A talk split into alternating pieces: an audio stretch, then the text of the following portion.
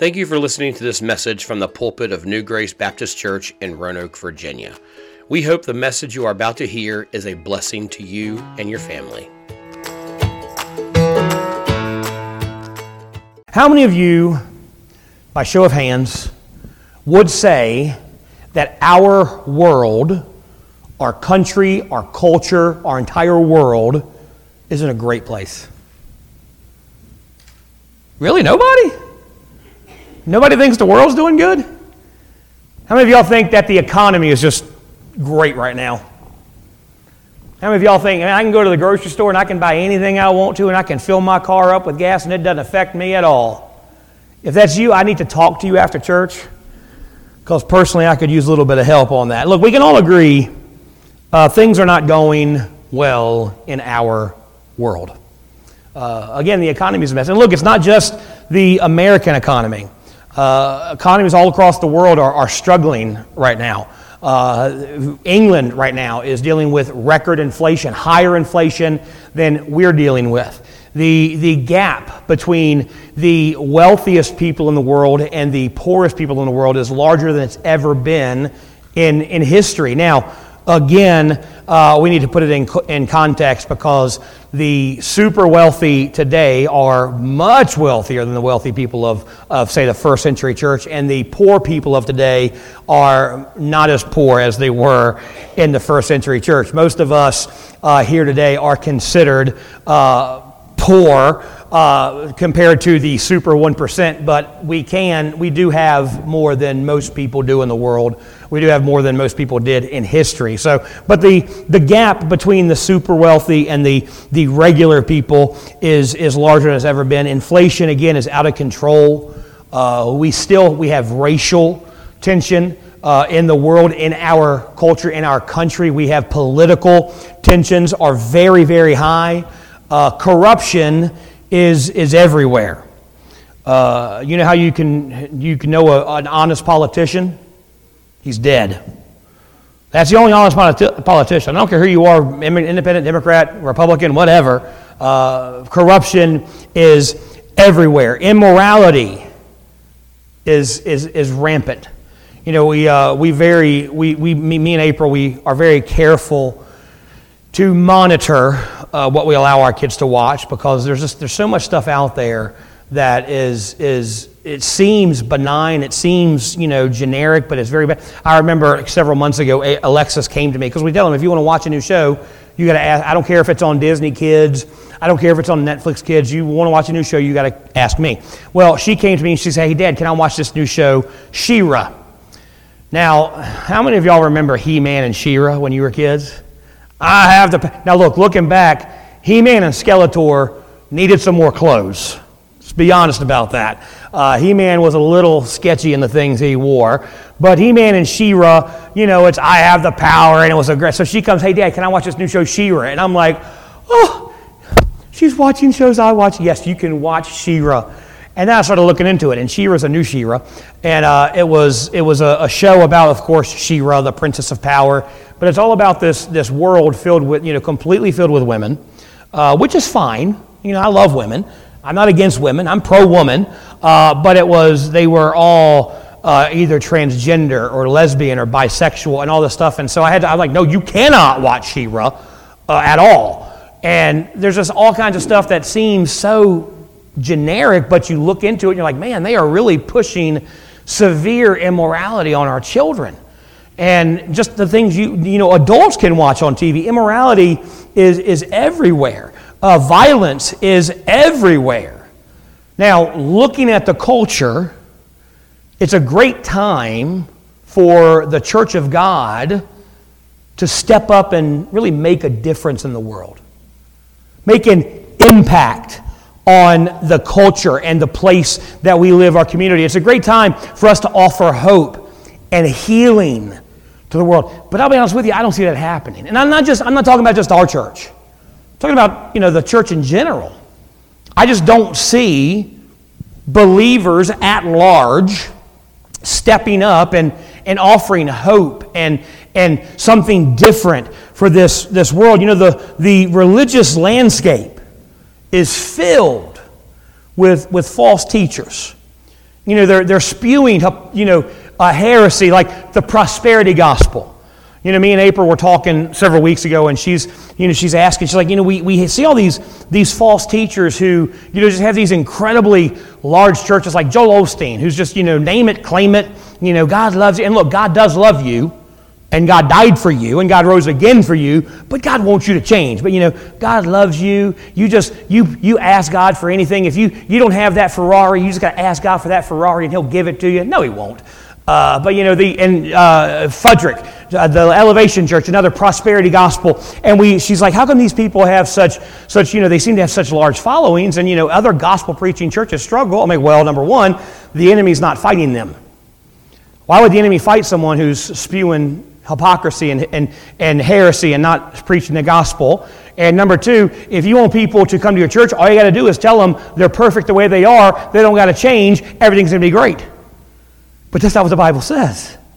Look, and I've told you, you're not found the way. I'm not found the way I am. I need to change. I need to grow. I need to get closer to God. And so we have false teachers everywhere. We have, and look, there's a lot of, of uh, hurt the church has done. Several uh, weeks ago, the Southern Baptist Convention just came out with their sexual abuse uh, uh study and just showed not only sexual abuse, but cover ups rampant in the Southern Baptist Convention. Look, it ain't tied to just them. Uh, independent Baptists are the same way. And so, you know, people have been hurt by the church. People don't trust the church anymore. And so we're living in a very difficult time. You know, uh, humanity speaking, the situation that we are in is kind of depressing. It's nothing to rejoice over. But we as believers, we're not to view the world that way. We're not to look at the world and say, it's just so bad. What's the point? Because look, if you look at the world that way, you can, very, you can get very disappointed and very discouraged and say, you know what, the world's so hard. The world's so anti God. The world's so anti church. The world's so wicked and vile that there's nothing we can do. So let's just hold on till Jesus comes. That's not why God left us here. And that's not how we are supposed to view the world. We are to view the world the way God sees it. We are to see the world through God's eyes. And we were left here to build God's kingdom. We were left in a dark world to shine the glorious light of the gospel so that people will see Christ through us and will come to a saving knowledge of Jesus. Because look, that's the only thing that's going to save and change the world. That's it. We want to change how our culture is.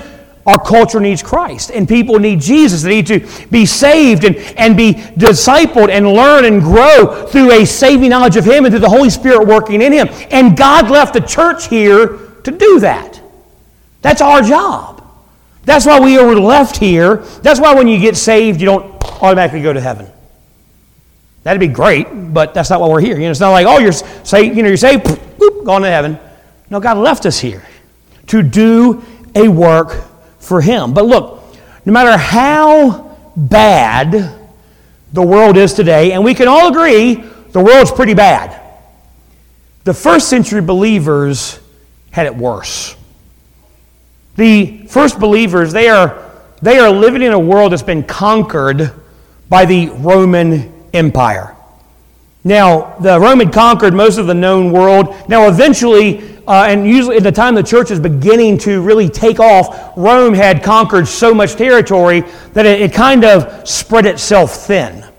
And so they weren't able to exert as much authority and power on some of the farther reaches of their kingdom that they, that they were that they, they had and so politicians across the empire were fighting for power. They were trying to secure a kind of a base for themselves because everyone could kind of see the Roman government's getting too thin and it's doing too much and eventually it's going to collapse. And so they're trying to set up their own little kingdoms for when it did fall. They were set up. Look, the Roman culture was extremely immoral.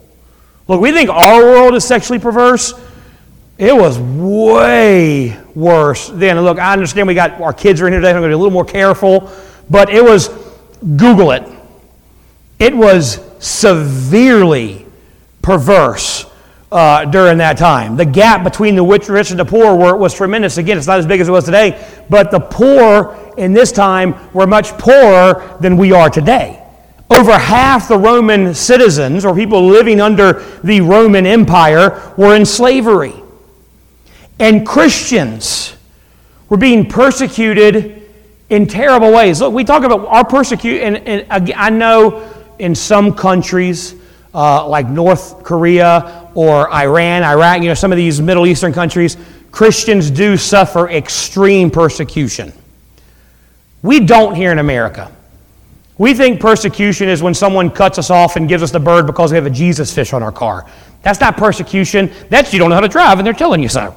So, you know, we think, oh, we're being persecuted. No, the Christians in the first century are being persecuted uh, like never before.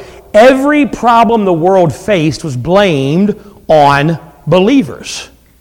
They were used as they were tortured and murdered for entertainment for the Roman citizens. They were forced to fight lions and trained gladiators. They were burned alive, all for the entertainment of the culture. So, yes, our world is a mess, but it's nothing compared to what the first century church faced.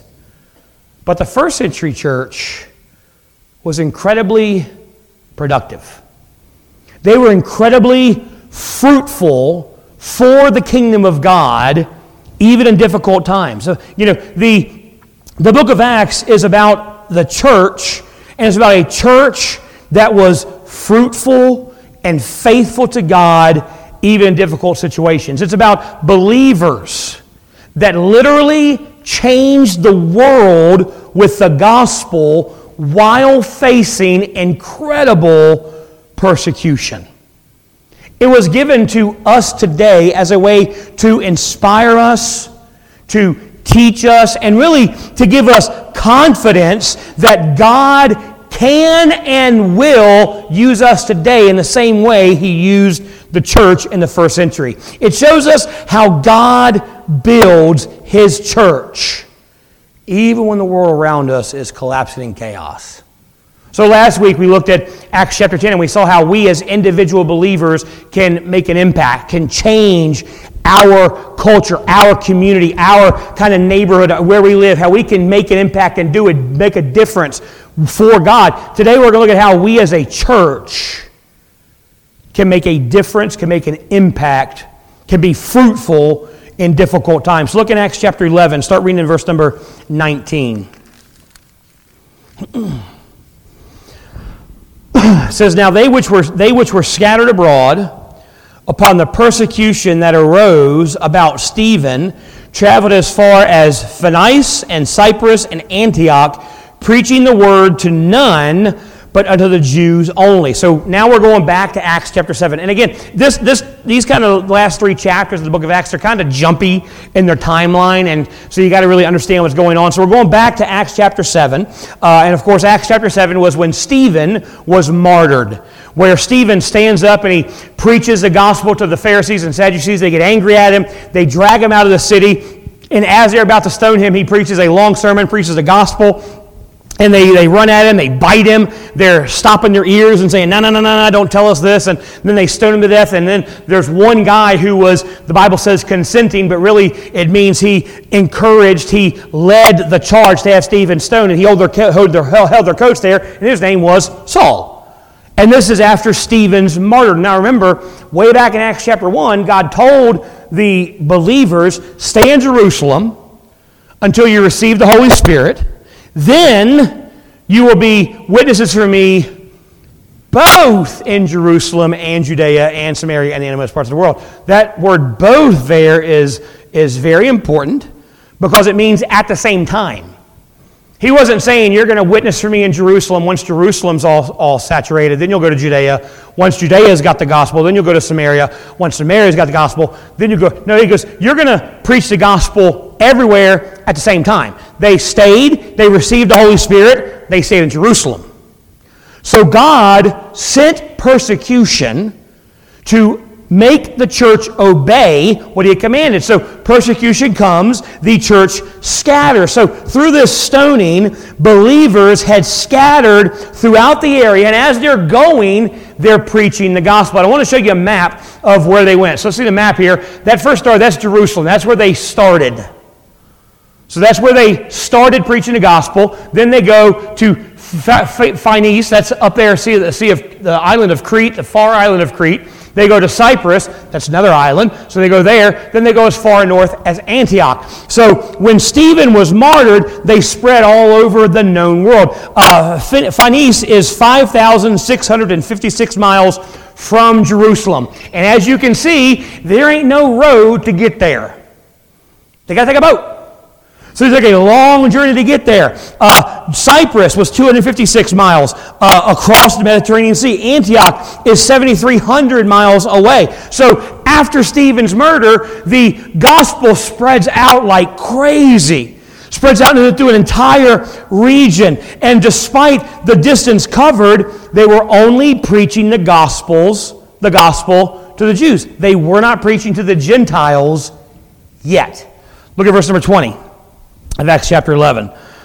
And some of them were men of Cyprus and Cyrene, which were taken, which when, which when they were come to Antioch, spake unto the Grecians, preaching the Lord Jesus. Now remember, Grecians are foreign born Jews. They're Jewish religion, but they're born in a different culture. So they, they are Jewish believer, Jewish, you know, practicing Jews, but they have a different culture than the Jews in Jerusalem. Uh, and the hand of the Lord was with them, and a great number believed and turned unto the Lord. So they're seeing a lot of people saved, even Grecians. And so what we see here is these believers that are scattered. Now remember, they go to Cyprus and they go to Crete, and it tells us here in uh, verse 20, and them that were of Cyprus and Cyrene. So first they go to Cyprus, they get people saved there. These people who probably who were Jews, but some of them may have been Gentiles, they go to Antioch, they start preaching the gospel. And so through this, this persecution, through this difficult time, the, God is moving greatly in these believers. They are seeing thousands of people saved wherever they go. Look at verse 22.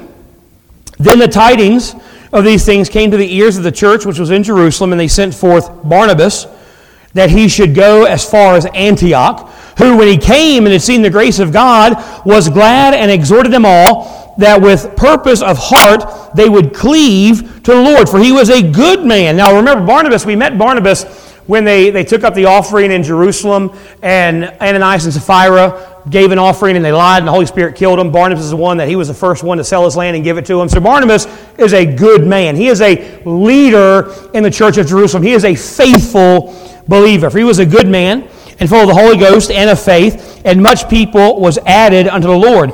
Then departed Barnabas to Tarshish to seek Saul. Now we're jumping back. Acts chapter 8, uh, 9. Saul saved. He's in Tarshish. Barn- and again, we saw kind of, he comes and it says a few days. He goes to Jerusalem. Again, that's three years later. So this is before he goes to Jerusalem for the first time. He's still in Tarshish. Barnabas has heard about Saul, and he goes to get him to bring him back to Antioch to help him. Uh, and when he had found him, he brought him unto Antioch, and it came to pass that a whole year they assembled themselves with the church and taught much people, and the disciples were called Christians first in Antioch. So again, the, the timeline is a little jumpy here, uh, but it's not long after this scattering, this, these churches start to pop up and these believers start to get saved. That Barnabas, he goes uh, to see what's happening in Antioch, and when he sees what's happening, he understands these people, they need to be discipled. You know, it's, it's not any apostles here, it's just some people who have gone, they've preached the gospel. So he's got a group of believers gathered, but they haven't been taught, they haven't been discipled, they haven't been really taught anything about God, so because they need to be discipled. But then he says, I need help, and he has an idea.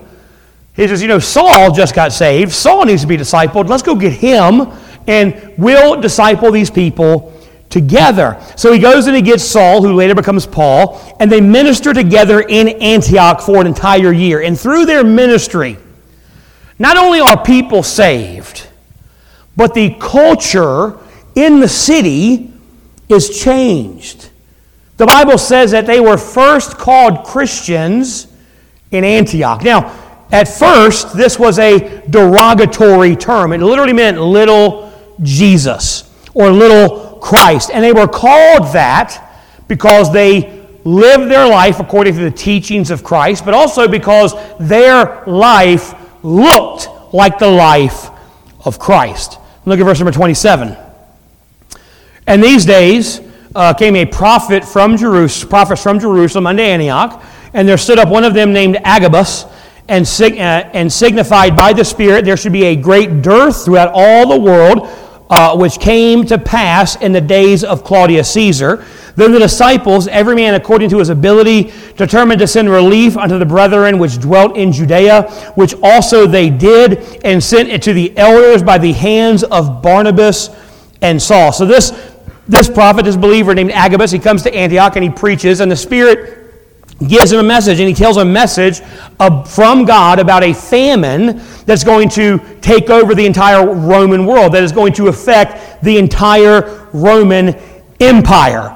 Now, because of this prophecy, they are told of a coming famine. They're not in famine yet, but they're told of a coming famine. So if you were living in, you know, you're in Roanoke, and you know, I tell you, God told me there's going to be a great famine in Roanoke.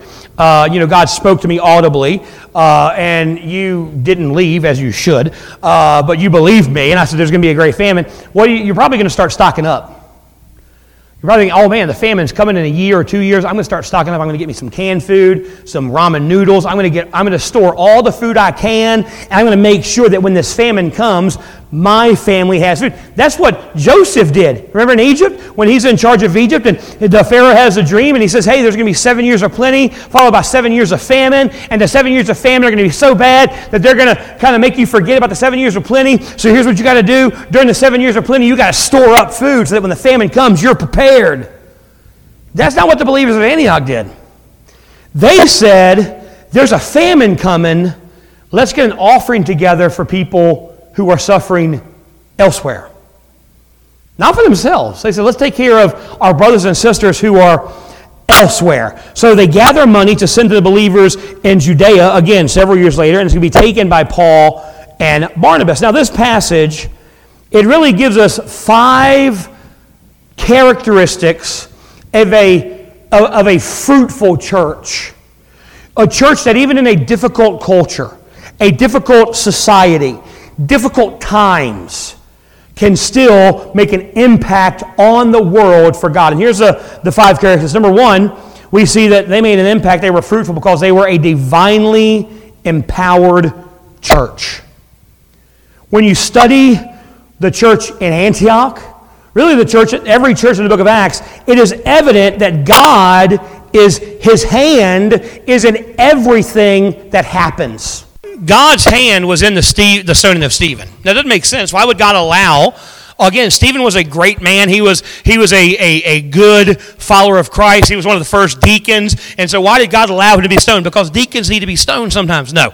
Uh, but he, he allowed that to happen to get the church to spread out. God's hand was in the the, the, the production or the, the uh, movement of the church. The church spreads because of God. No, look, the church didn't spread out because they had a great vision, because they had a great revival service, and Peter stood up and somebody got up and preached missions real hard and had a map and, you know, had to, you know, pick a child thing where you got to pray for a child and you're going to support, adopt a child for the gospel and you're going to do all this stuff. No, no, no. They didn't have a great program, didn't have a big vision. God sent them out. They went out because God's hand was on them. Verse 19, where they go abroad, it was in response to persecution.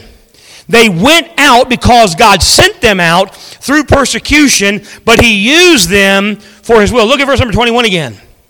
And the hand of the Lord was with them, and great, a great number believed and turned unto the Lord. God's hand was on everything they did and everywhere they went. Verse 24 tells us that the leaders were full of the Holy Spirit. Verse 25 tells us that Saul was a great help to the church. Now, look, Saul started out as an enemy of the church, the greatest persecutor of the church. But because he is empowered by the Holy Spirit and God's hand is on him, now he becomes the greatest asset to the church. They were successful because of what God was doing in them and through them, not because of what they were doing themselves. Not because of some great program or some great idea, but because they obeyed God. They were empowered by the Spirit. That didn't happen by accident. Now, look, they were filled with the Spirit. We know that. They were, they were indwelt by the Spirit at salvation. Here's the thing so were we. That they were used by the Spirit. Why? Because, and we'll get into some of these, some of these reasons why they were empowered. Some of the reasons that they were empowered and some of the results of them being empowered are the same thing. But they, they cherished the Word of God. They were faithful to read and study. And look, they didn't have the New Testament. They, when they're studying their Bible, didn't get to turn to John 3.16 and read John 3.16. You know why? Because they didn't have John 3.16. What they have? They had the Old Testament. But they, they studied it and they memorized it and they, they learned from it and they learned what God wanted them to do. And they were, they were faithful to pray to God. And it was, again, we saw it in Peter. Regular part of Peter's walk with God, regular part of Peter's life was his prayer life. You know why every time the Bible talks in the book of Acts, and in the book of Acts, hundreds of times the Bible says the Lord spoke to them. You know how the Lord spoke to them? They were praying. So, well, God doesn't speak to me like that. Are we praying like that? Is prayer a regular, faithful part of our life? And look, not just the church, although, look, we, we got our prayer meetings, we got our impossible prayer requests. And look, some of you who have put requests up here, if God has answered, you got to move it. Because sometimes I think you'll stick it up here, it's like a, a wishing well. Oh, God, I hope you give me. No, that's not what it is. You put it up here and we pray for it, but you pray for it when it's moved. When it's answered, we move it. But we pray for things. And we have prayer meetings here on Sunday night. And yeah, we as a church, we need to be faithful in our prayers, but so do you. The church will not be empowered by the Spirit of God if the people in the church are not walking with God. Period. Doesn't matter how much I preach, doesn't matter what I preach, doesn't matter how mad I get and yell and spit and scream and holler and nothing. If you, as a church member, if me, as a church member, if we are not walking with God daily, this church, New Grace, will make no impact on the world. Period. We will not be empowered if individually we're not walking with God. And look, we're trying to help you with that as a church. We're having the prayer meetings, we're having the prayer things, we give you the vote, we do everything we can individually, you know, to help you, but you got to do it. You got to step up. This church was empowered because they stepped up. They took their, because look, these believers didn't leave Jerusalem and go to Antioch and find the first Baptist church of Antioch who had a celebrity preacher up there and a great worship band and all that stuff. They, oh, we'll just join. No, they went to Antioch. There was no church. They were the church. And they were empowered by God because they walked with God. And look, that gives us hope because that tells, look, we're not in control. God is in control. And God can take persecution, and God can take difficulty, and God can take pressure from the world, and He can turn it into revival. See, the thing Satan thought would break the church is a thing that God used to build the church. Even in things that bring hardship, God uses it to strengthen and build his church. Look again at verse number 28. And there stood up one from them named Agabus and signified by the Spirit that there should be a great dearth throughout all the world, which came to pass in the days of Claudius Caesar. So God sends a famine throughout the entire Roman Empire. This is going to affect believers. Believers are going to suffer. People in God's church are going to go without. So it doesn't make sense. But how is it good? How can famine be turned to good? Because God knows believers are going to suffer, they're going to starve, they're going to struggle, and God uses this to unite the church. You know, believers in Antioch, they were Grecians, they were Samaritans. At this time, there are Gentiles in this church. They, they, gave, they gave to help Jewish believers. It was teaching them to give sacrificially for others, to show the love of God in a real way. See, in, in persecution and famine in a difficult world, they were fruitful because God's hand was on them. But God's hand was on them because they were faithful to walk with God. Second characteristic, not only a divinely empowered church, a gospel preaching church. We see that in verses 19 and 20. Everywhere they went, everywhere they go, they're preaching the gospel. They're being they're running for their life from Jerusalem. But what do they do as they run for their life? They preach the gospel. They're not hiding. They're not cowering. They're saying, well, if they're going to persecute us here, I'll go to Crete and preach the gospel. I'll go to Antioch and preach the gospel. I'll go to Cyprus and preach the gospel. Wherever I go, I'm going to preach the gospel. And look, when it, look at verse number 19 again. Now they which were scattered abroad upon the persecution of the rose about Stephen traveled as far as Antioch, preaching the God. Now the word preaching there is in in the Greek. It is a verb. It is in the present active tense. And it is plural. That means that it was their, their travels were characterized by the preaching of the gospel. How many of y'all have heard a, a, preacher talk about when they take a they take a plane trip and they get on the plane and somebody sits next to them and they start preaching the gospel to that person? Anybody ever heard a preacher talk about that? No, none of y'all have heard a preacher talk about when they get on the plane. Y'all need to listen to more preachers. Here's the thing: when I get on a plane and I sit down, I'm usually next to my kids or my wife. But if I get lucky enough to get a stranger next to me, you know what I do? Watch TV or go to sleep. You know what? Because I don't want a Jehovah's Witness sitting next to me talking to me about Je- Jehovah the whole trip, and I don't want to. And that's that's my fault. I'm wrong in that. I should now I shouldn't wait for someone to sit down, and as soon as the the uh, you know uh, light the seatbelt light goes off, get up and say, "Now that I got you captive," I'm not doing that. And I don't think they were, I don't think they got on a boat to go to Cyprus, and as soon as they shipped off, said, hey, you're trapped now, let me preach to you. But everybody they talked to, they talked about Christ. Hey, where you going? I'm going to, to Phoenice. Why? Well, I was in Jerusalem and, you know, uh, Jesus was there. And who's Jesus? Oh, let me tell you about Jesus. And they started these conversations and preached the gospel everywhere they went. And look, it wasn't the apostles. Because remember, the apostles stayed in Jerusalem. It was everybody else. Everybody else, when they went out, all of them were preaching the gospel. It was the pattern of their life. They were constantly preaching the word. They took the message of the gospel wherever they went. Whatever they were doing, they were talking about Jesus. So here's what we got to ask ourselves Is that what our life is characterized by? If someone that didn't go to this church that we I didn't know, if I met someone at your work, say, "Oh, hey, you know so and so? Oh, yeah, I know them. I work with them. Great. What do they talk about all the time? Is it Jesus? Or, you know, it's the stupid boss, it's the low pay, it's the, the political system, it's the gas prices, it's, it's UVA. That's okay. You can do that. It's tech. You need Jesus. Uh, you know, what do they talk about most? What is your life care? If people said, hey, what do, what, do, what, do you, what do they talk about all the time? Is it they talk about God? They talk about Jesus. Yeah, they're talking about their family, but they're talking about their family in context to Jesus. They're, they're talk, we know that they're a believer because of how they talk.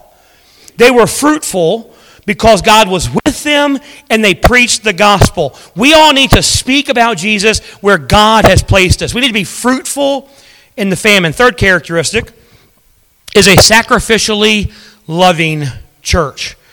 Verse 25 Then departed Barnabas to Tarshish for to seek Saul. So the church at Jerusalem, they hear about these, these believers in Antioch, far away, but they hear about God moving in Antioch. They hear about Jews being saved, Grecians being saved, Samaritans being saved, Gentiles being saved. And so they send Barnabas to help them. Barnabas, he wasn't an apostle, but he was a leader in Jerusalem.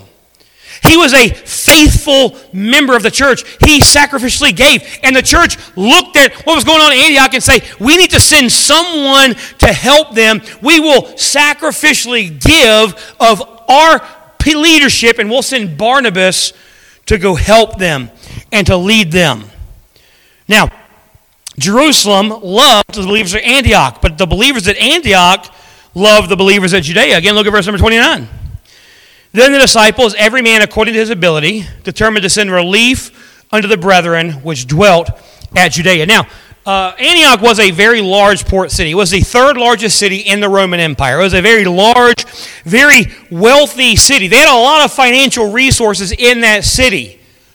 But the church at, Antioch wasn't a rich church. It wasn't made up of the 1% of the elite Antiochans. It was, it was the people who were poor and didn't have much, and were, it was made up of people who were struggling day by day to feed their family, to put food on the table, to put gas in their chariots, to do all the stuff that, they had, that we have to do. But they willingly gave of what God gave of God had given them to help other people. They gave to be a blessing. Now, their poverty, their situation didn't keep them from giving what they could. Now, that's important there. I gave what they could. You can't give what you have. You can't, I mean, we know the phrase, you can't get blood out of a turnip. A turnip. And look, I've been in churches where I've heard pastors who they're doing a building program or they're having some kind of big fundraising thing, and they're encouraging people to put a second mortgage on their house to help raise money. Don't ever do that. I'm never going to ask you to mortgage your house or get a loan on your car or even give by a credit card. Now, if you can use a credit card properly, which is you put money on it at the beginning of the month, you pay it off by the end of the month, by all means do it. But if you don't pay interest on an offering to God, not only, I can't do that. That's why I don't have credit cards. Why? Because I suck at using them. So I don't have them because if I had them, I'm gonna I'm gonna be paying interest on a double cheeseburger I ate three years ago for the rest of my life. So somebody, so don't don't go into debt. But they gave what they could, and it, they what happened is they looked at what they had and they said, "I'm going to give what I can. I'm going to trust God to make up." And here's the thing: I can tell you from experience, God always takes care of those who are faithful to Him. They gave out of what they had and they trusted God to take care of them. Now, it could it, it may not be money. You may, not, you may not have any money to give.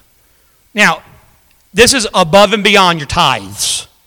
So, well, I can't tithe. You can't afford not to. I talked about this. You can't afford not to tithe. If you're, you're like, man, I keep struggling. I can't, I, I'm, I'm not tithing and I'm struggling financially. Why am I struggling financially? Cause you ain't tithing. Biblical fact, not to get into it. But if you're like, I'm giving all I can, I'm tithing, and, you know, I just, I can't give of my money, fine. We all have time. We can give to the church. We've all got talents we can give to the church. God has given you something that you can sacrificially give to help other believers. Loving is giving of yourself, and it is holding on to things of earth loosely so you can build a better, greater kingdom for God while we're here. So they were a sacrificially loving church. Fourth thing, they were a teachable church. Barnabas and Saul, they get there. Barnabas rejoices about how well they're doing, how fast they're growing, and he comes and they teach them for an entire year. God moved incredibly, and God built his kingdom uh, in an incredible way through the teaching and the preaching of the Word of God. You know, Barnabas, it, it shows a lot about him when he gets there. He sees this group of believers. Again, they're not organized. There's a group of believers in Antioch and they're getting saved and they're not really an organized church. He could have stayed and built his own ministry. He could have made a name for himself, but he doesn't. He goes and he gets Saul, and he brings Saul back, and he, li- he recognized his limitations. He recognized Paul's need to be discipled and to be used. So he goes, he gets Saul, who later becomes Paul, brings him back, and for an entire year, they teach the Word of God to these believers. These believers at Antioch were teachable, they were eager to hear and to learn and to live the word of God. Now, Barnabas, uh, believe it, Paul, he's, he's a discredited Jewish Pharisee. He's not a powerful missionary yet. Now we look at Paul and we're like, oh, Paul's the greatest church planter the world's ever seen. He's the best, greatest New Testament Christian. He's an incredible missionary. Not right now. Right now, he's a Pharisee that a couple weeks ago was murdering believers, and now he's at Damascus trying to get in the church, and the church won't let him there because they're like, You used to kill us. He's a discredited Jewish Pharisee. He's not a powerful missionary. He is a nobody that they knew nothing about. Now, so neither Jews nor Christians really trusted him. But these believers, for an entire year, they sat under his teaching. God was going to use this church greatly in his mission, but he had to make it useful first. He had to allow them to learn the Word of God. And look, the Gentiles that are in Antioch, they didn't have the same biblical background as the Jews. They had to learn the things of God. They had to learn the Word of God. So they were eager to learn so they could live a life that was honoring to Him. So here's what we got to ask ourselves as a church are we hungry? For the Word of God? Are we eager to learn? If, if you're sitting under preaching or you're doing a devotion or you're at a Bible study and you hear something from the Word of God that goes against what you think or what you believe, are you the one who's going to say, you know what, I know that's what the Bible says, but I don't believe that? Or are you like, you know what, I, I was wrong. I got to change my thinking. I got to change my behavior. That's being teachable.